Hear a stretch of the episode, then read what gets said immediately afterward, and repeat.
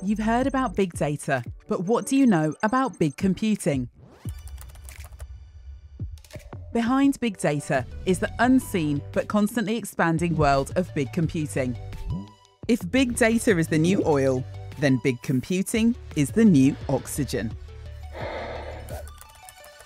Big computing is something every business, institution, and platform relies on.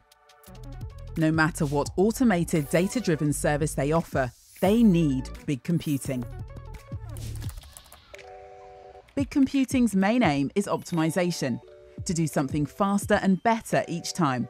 But it doesn't necessarily care about how it's getting faster and better.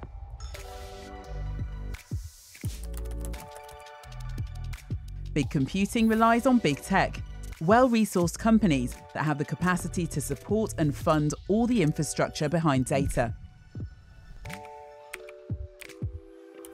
Big computing consolidates power into the hands of a few large companies.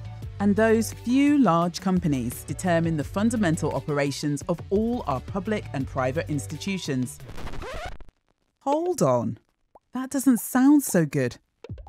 No one is choosing these systems. There's no opt out. So, what do these advances mean for society?